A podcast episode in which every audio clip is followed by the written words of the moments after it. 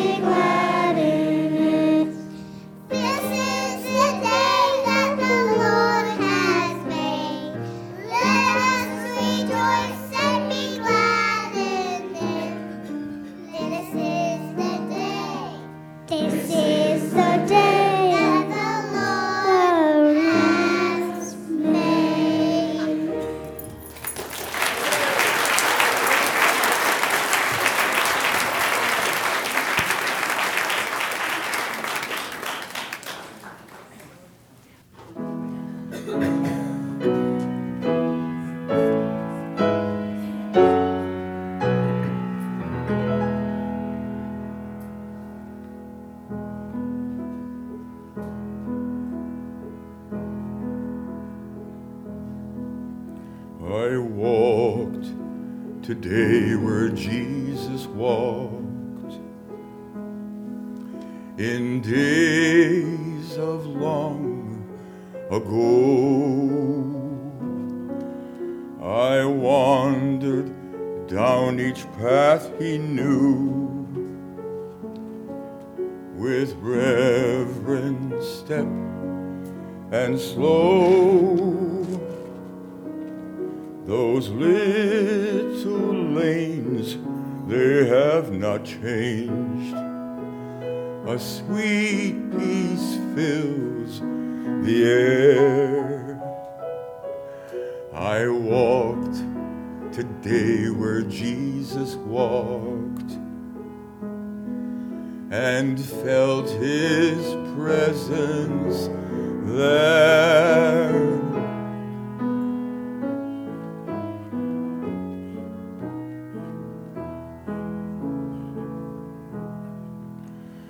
My pathway led through Bethlehem, our memories ever sweet. The little hills of Galilee that knew those childish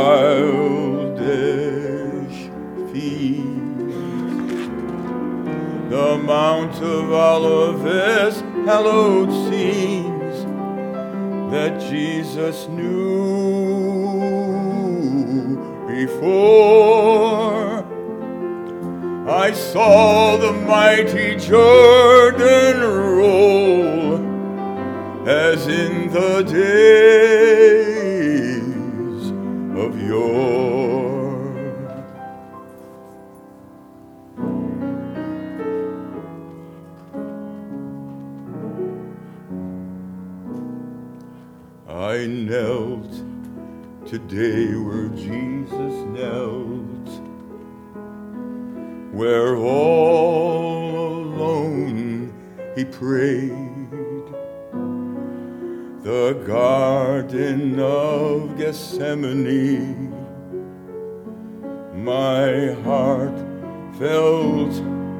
unafraid.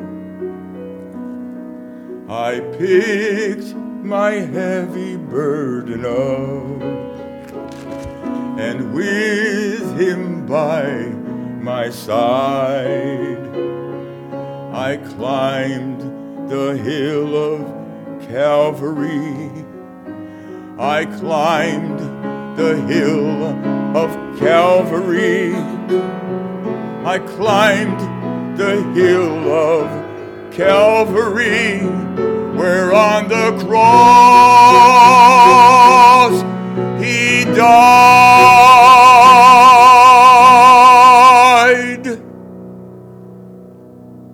I walked today where Jesus walked and felt him close to me.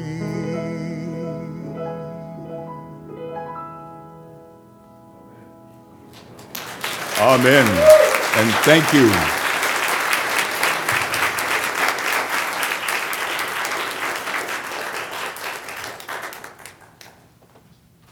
May we affirm our faith with joy and a willing spirit as we hear today's scripture. Our reading is from Mark chapter 4, verses 35 through 41. On that day, when evening had come, he said to them, Let us go across to the other side. And leaving the crowd behind, they took him with them in the boat, just as he was. Other boats were with him. A great windstorm arose, and the waves beat into the boat, so that the boat was already being swamped. But he was in the stern, asleep on a cushion. And they woke him up and said to him, Teacher, do you not care that we are perishing? He woke up and rebuked the wind and said to the sea, Peace, be still. Then the wind ceased, and there was a dead calm. He said to them, Why are you afraid? Have you still no faith? And they were filled with great awe and said to one another, Who then is this that even the wind and the sea obey him? This is God's word to God's people.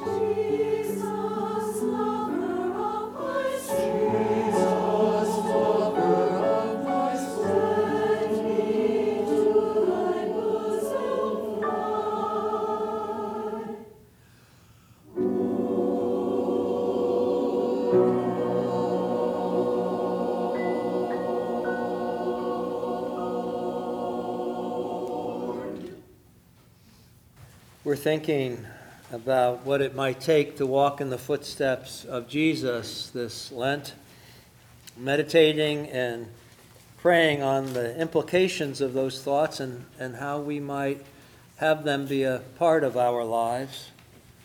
We are, after all, disciples of Christ, and his way of doing things should affect the way we do things. His passion about certain situations or his insight on how things go are things that we want to pay attention to. And so we've been thinking about Jesus and about how he makes his way through this world and how it is we may follow in that way. And, and we talked about blessing and, and struggle and resolution as a, as a beginning point of the whole enterprise of the pilgrimage of faith, how that was a focused thing for Jesus, though it repeated itself through his lifetime in ministry, and how it's the same for us. No different for us. We go through those cycles of blessing and struggle and resolution. And in the light of that, we tried to dig in a little deeper to understand well, what are some key things about Jesus' ministry that we might lift up as, as benchmarks for us when we think about how it is we may walk in his way. And, and we notice that Jesus spent a whole lot of time in healing episodes with people, and, and it dawned on us well, maybe we should too. Maybe that's a part of what we're called to be as disciples of Christ, people who are engaged in acts of compassion and healing. And we took to heart that phrase, being stretcher bearers for other people. I think that's a, a winner that you can just take with you. It's a way of understanding what God calls you to be. And we spent last week talking about how Jesus, when he was teaching, spent all of those lessons to try to clarify for us the kingdom of God and how it was upon us and how it was not yet, what it might look like, how it might be that we would live into it. Today we have a focus on Jesus and boats and the Sea of Galilee, wondering what it might be that comes to us from the lessons that he shared with his disciples, dealing with the challenges of being in a boat on water. So, the Sea of Galilee is just really marvelous. If you haven't been on a trip to the Holy Land, you want to do that. And one of the major things that just knocks your socks off is coming around the corner of the, of the Mount Arbel through the Valley of the Doves and seeing for the first time the Sea of Galilee. You've seen it in your mind. You've probably seen pictures in the back of your Bible. When you see it for yourself, it just, well, it just knocks your socks off. It's just a, an incredible sight. Now, if you're hip to history, you know that as you were coming that way, you were walking in Jesus' footsteps. This is the path that they took. And when you turned right um, towards the Valley of the Doves, you were passing the Horns of Hattin, which is one of the places where the Second Crusade suffered one of its greatest losses. And so, wherever you go, you're dealing with um, powerful history of people who were trying to make sense of God and what God's claim was on their life. Some in healthy, positive ways, some in more warrior, fighting ways. You come to that place and you look, and the history of Christendom is just all over the place, surrounding you. And you raise your vision to the north shore of the Sea of Galilee and you, and you picture there along that coastal area, you picture, well, that's 75% of Jesus' life that we know about is there, maybe 85%. Lots in Jerusalem, of course, with the climax, but before that, all up and down that northern arc of the Sea of Galilee, those hillsides, that's where it was. And that upper crescent of the northern part of the Sea of Galilee. That's where these stories took place. right there. It's marvelous. And our first story is Jesus walking along the, the Sea of Galilee, moving over towards Capernaum. He's been rejected in Nazareth, and he's, he's resolute, though, that this is what God wants him to do. So he's, he's moving along the, the seashore, and he's coming up to that area of the seven springs where the water uh, comes in fresh to the Sea of Galilee, and a lot of fish are there. So a lot of fishermen are in that area. And he notices Peter. And with this crowd following, and he's thinking, well, I've got an idea. I'm going to get in this boat, ask this guy to move out a little bit, and then I'll use that as a, a dais for me to uh, preach from or teach from to the crowd. And so he does that. He says, Peter, let me get in and, and let's go out a little way. Now, Peter, he's been out fishing all night. We're told he's been fishing all night. That's the, the best time to fish, though not a very good time for him because he caught nothing. He's depressed, he's tired, he's smelly, I'm guessing. Maybe more so than usual. But he, he goes along with this stranger. This stranger says, Let me get in your boat and let me use it to preach. And, and why? Does Peter say yes? But he says yes. And so he pushes out a little ways. I, I, would think he just pushes out a little ways, and, and Jesus turns around to the mountainside. When you're there, you can see it just all happening. You can see it. Jesus in the boat, and people on that mountainside right up to the water. And Jesus preaches. I'm guessing probably for a couple hours. You know, us ministers have a hard time just making it five minutes, or 10 minutes, or 15 minutes, or. You know what I'm saying. Oh, yeah. Then Jesus turns to Peter and says, Push out to the deep. Peter's first thought is, Are you serious? Really? I've been up all night. I've humored you, letting you preach from my boat. But now you want me to stay awake still and go out to the area where we know there's no fish, in the daylight when you can never catch a fish, and go fishing. Adam Hamilton sees this as the key moment of Peter's life, and I wonder if it wasn't.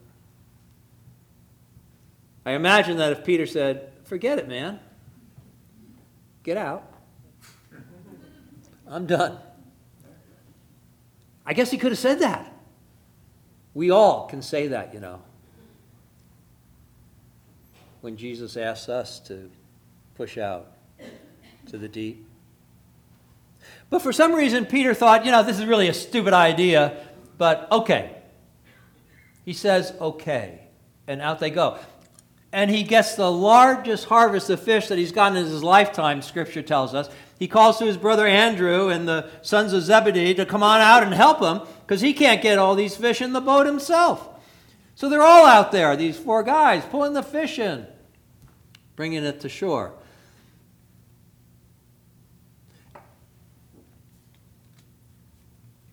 I wonder if, if we were to trust God to be telling us the right things to do with our life, whether things wouldn't be better for us.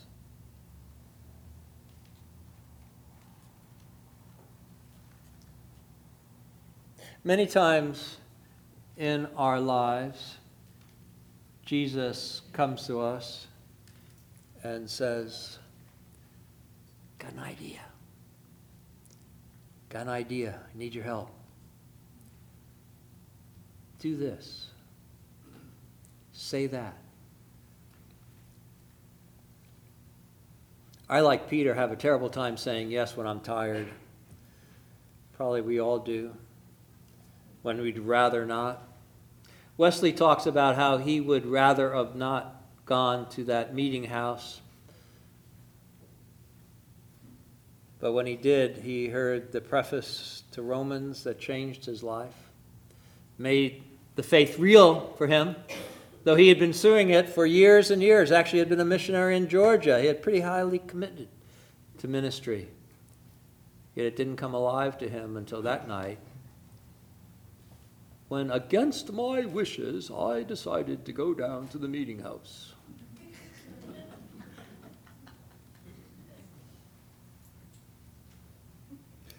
Push out to the deep.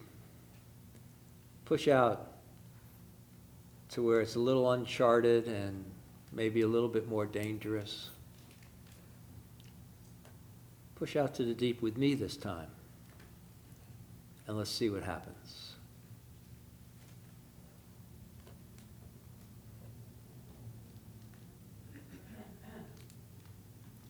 At one of my churches, one of my parishioners came up to me and said, How often do I have to be nice? you keep telling me to be nice. Every Sunday I come here and you tell me to love my neighbor. I'm just kind of tired of it. Can I get a pass some week? this really happened. It was, it was a delight for me as a pastor to have my parishioners say this to me. We may feel tired of doing good. We may feel tired of engaging in ministries to revitalize, to renew a denomination that, along with the other mainline denominations, really the Christian church in America, is in serious decline. We may be tired trying to push that rock up a hill. We may have had enough. Have you had enough? Have you been out all night fishing and haven't caught a darn thing?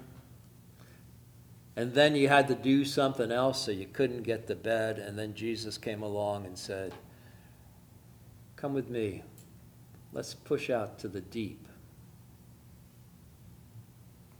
It's happening right now, folks. He's talking to you.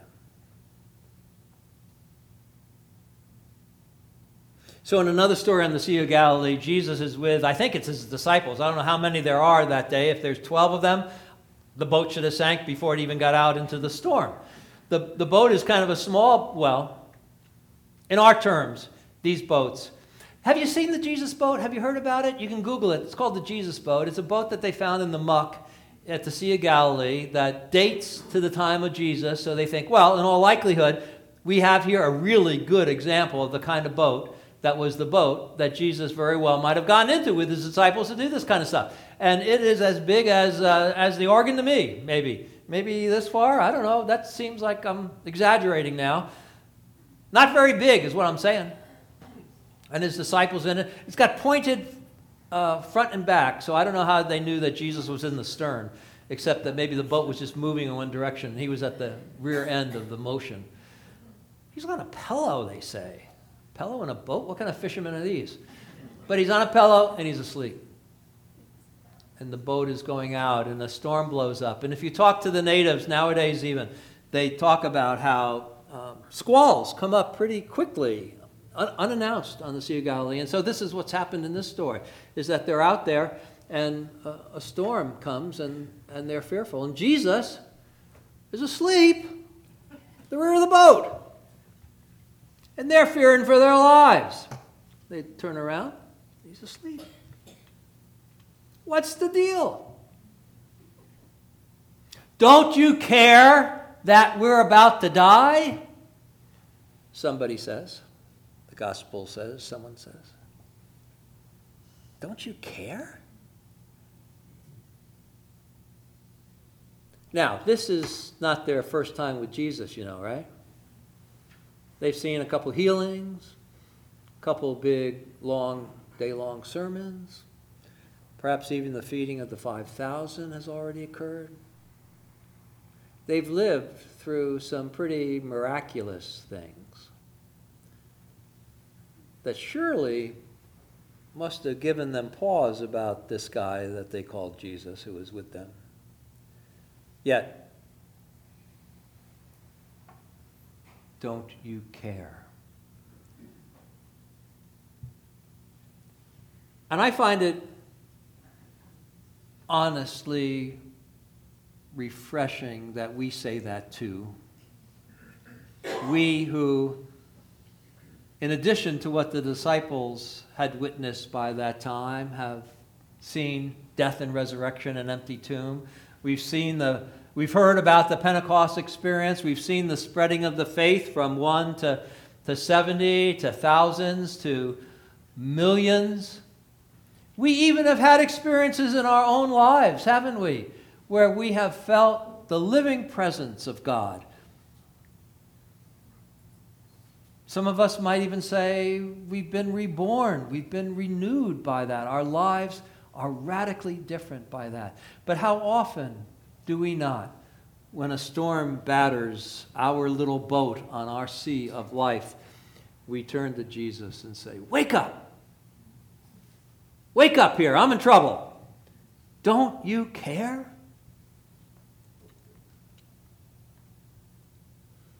And Jesus said to the disciples, Don't you have faith?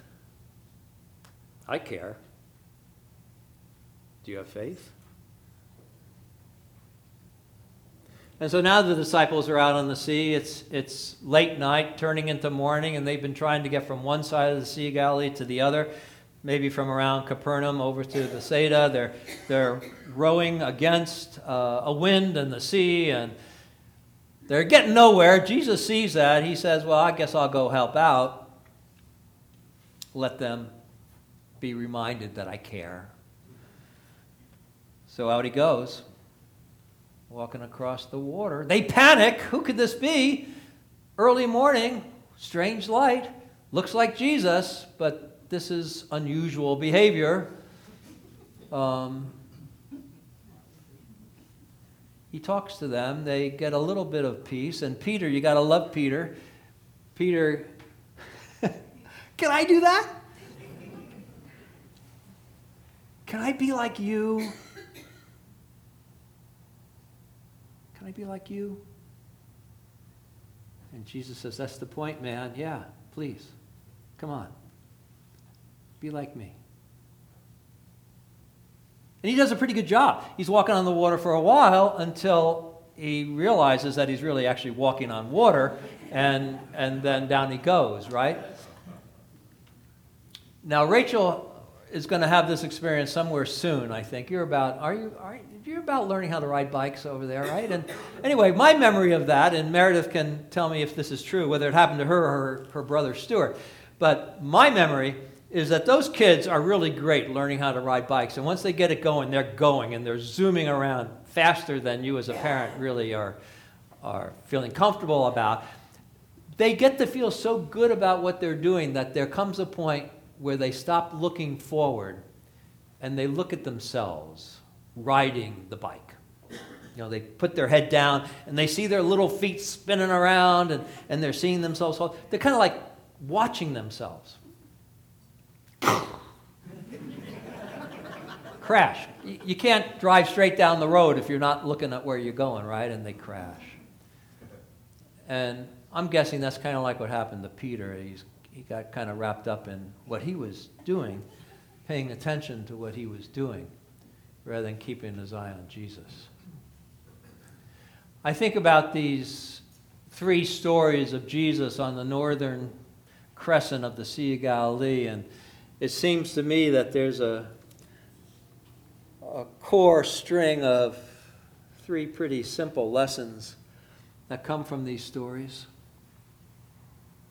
And they, they have to do with listening and responding to what Jesus says. Trusting that Jesus is with you.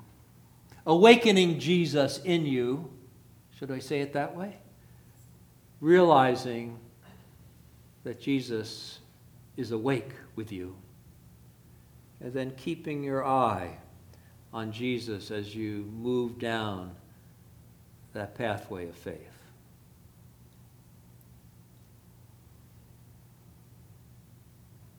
With Jesus in your boat and with your focus clearly fixed on the Lord, you will find yourself empowered to walk in Jesus' footsteps and say yes to what God asks you to do. Amen.